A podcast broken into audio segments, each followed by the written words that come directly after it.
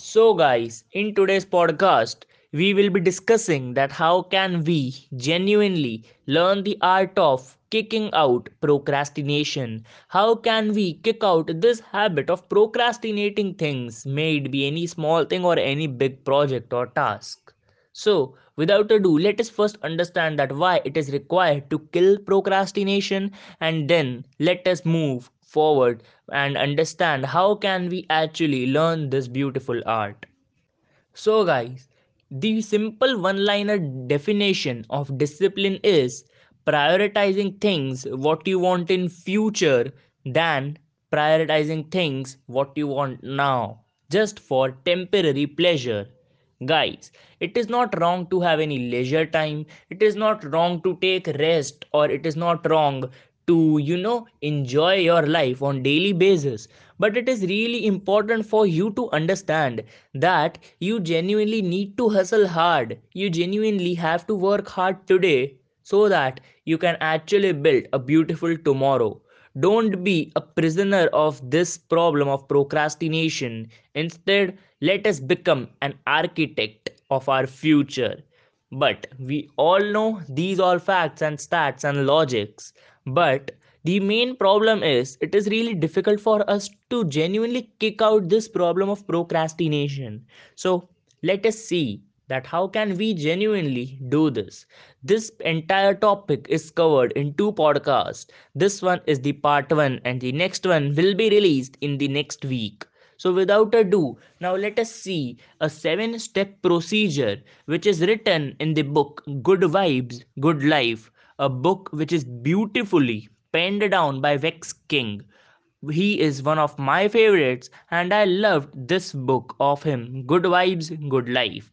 So without ado, let us begin. And today we will be seeing three out of those seven gems, uh, gem pointers of Vex King through which even I improved myself and these points helped me out for real. So without ado, let's strap in.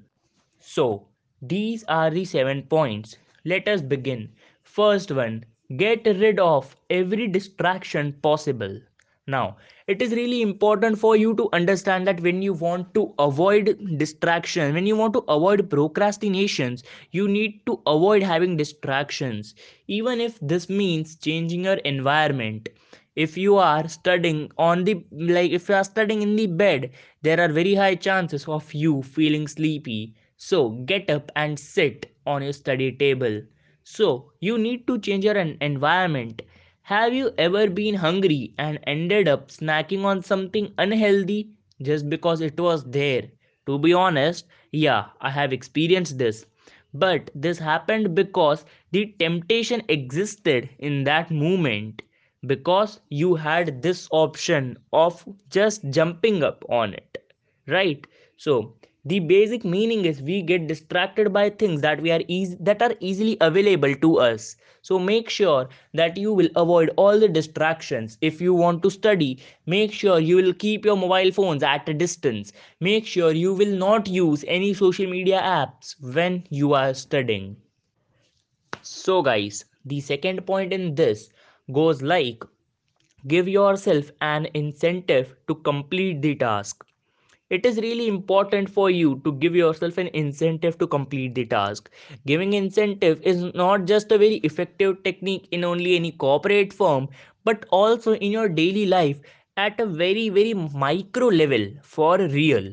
When you are ready to give yourself any incentive when you are ready to reward yourself with anything may it be any chocolate or any break of 10 minutes or allowing yourself to do anything you like for a few minutes after completing any task. It is really a very beautiful and very easily available award for you. It is really easy when you study for one hour and reward yourself with a tasty chocolate you like. For example, tell yourself that you can meet with your friends later if you finish your studies today. This will give you something to look forward to and motivate you to take actions which will ultimately increase your growth and will surely give positive reflection on your results. And the third point for the day is take breaks to do something enjoyable. This is a very important point in the list of the seven pointers. We all need a little time out when we are working or studying, but make sure your breaks are for a fixed duration. Pomodoro technique also teaches us that when you study for 25 minutes, you should take a break of 5 minutes. But it is really necessary that after that break of 5 minutes, you now have to come back to your study table to study.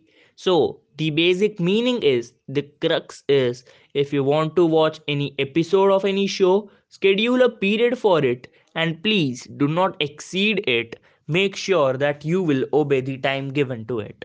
So, these were the three points out of the seven gems of knowledge and wisdom.